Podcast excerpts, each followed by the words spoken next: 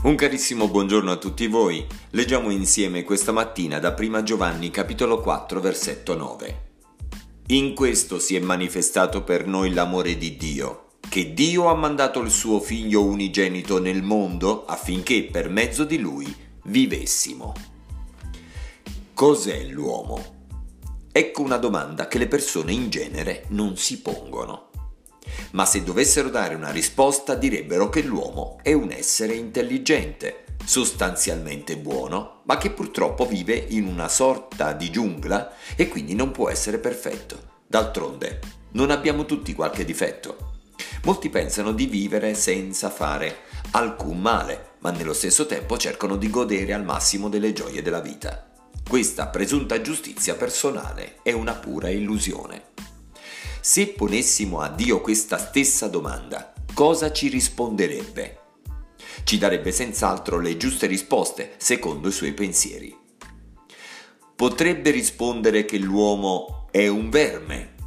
Giobbe capitolo 25 versetto 6. Il più piccolo, insignificante e forse ripugnante fra gli esseri viventi. È come dell'argilla, dice Geremia, capitolo 18, versetto 6, materiale fragilissimo sopra il quale non è possibile costruire.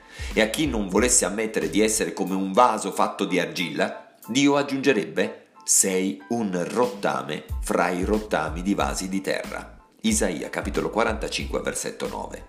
Dio potrebbe anche paragonarci a qualcosa di ancora più inconsistente. Tu sei polvere.